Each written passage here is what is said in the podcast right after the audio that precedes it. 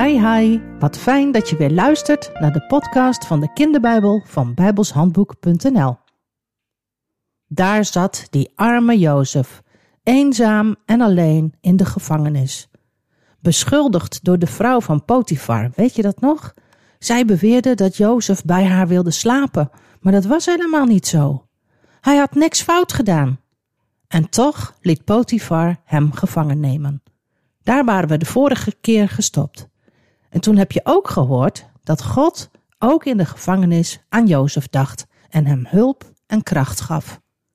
God hielp Jozef zo goed dat de baas van de gevangenis vertrouwen kreeg in Jozef.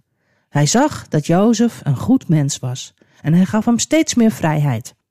Hij vertrouwde helemaal op Jozef. Jozef kreeg zelfs het toezicht over alle andere gevangenen en over het werk dat zij deden. Jozef mocht alles doen. De baas van de gevangenis hoefde zelf dus niks meer te doen. Hij hoefde nergens om te denken. De Heere God hielp Jozef en daarom ging het zo goed met Jozef. Op een dag kwamen er twee nieuwe mannen in de gevangenis, twee dienaren van de farao. De farao was woedend op hen geworden omdat ze er een potje van hadden gemaakt.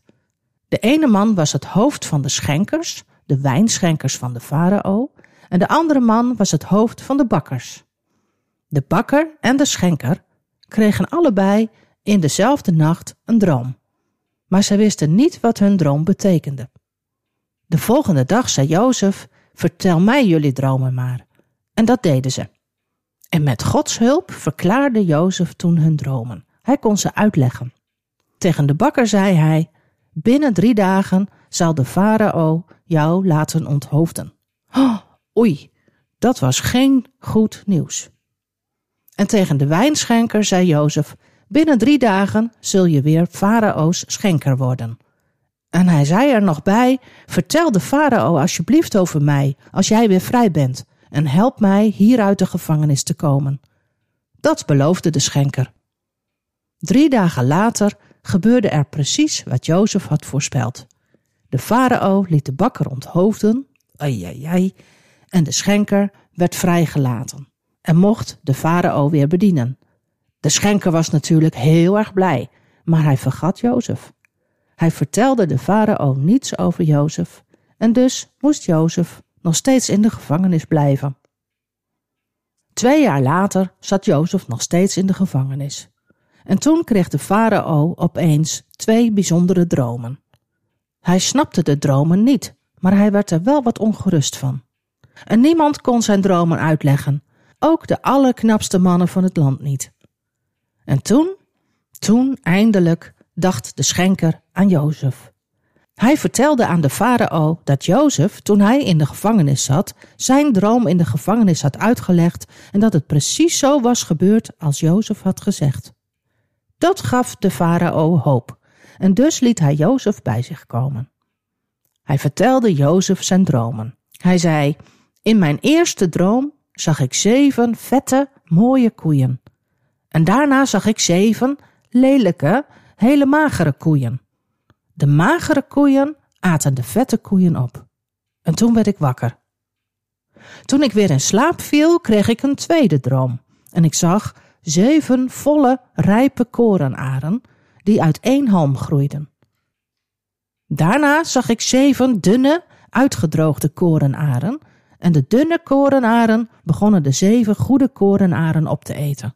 En daarna werd ik weer wakker. Weet je wel wat korenaren zijn? Daar kan je meel van maken om brood te bakken. De uitleg was voor Jozef heel simpel. Jozef snapte de dromen meteen. Hij zei: Er zullen zeven jaren komen waarin er in Egypte veel koren zal zijn, veel graan. En daarna zullen er zeven jaren komen waarin er heel weinig zal zijn. Er zal dan honger zijn. Jozef had ook meteen een oplossing voor deze jaren. Hij zei tegen de farao: Kies een wijze man uit en laat hem in de zeven goede jaren graan inzamelen en dat graan opslaan in grote schuren.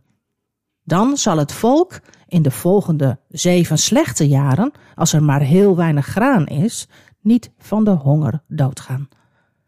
Iemand zou dus heel verstandig met de grote voorraad eten om moeten gaan.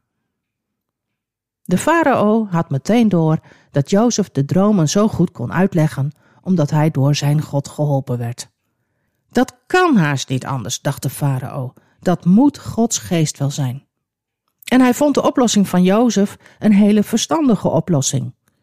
Hij zag dat Jozef een wijze en verstandige man was. Gelukkig hoefde Jozef dus niet weer terug naar de gevangenis. De farao koos Jozef zelfs uit om voor de graanvoorraden te zorgen. Hij zei tegen Jozef: Ik ben en ik blijf de koning, maar jij bent vanaf nu, na mij, de belangrijkste man in Egypte. Hij maakte Jozef de onderkoning van Egypte. Wat fijn voor Jozef. Hij was eindelijk weer vrij en hij was zelfs een hele belangrijke man geworden.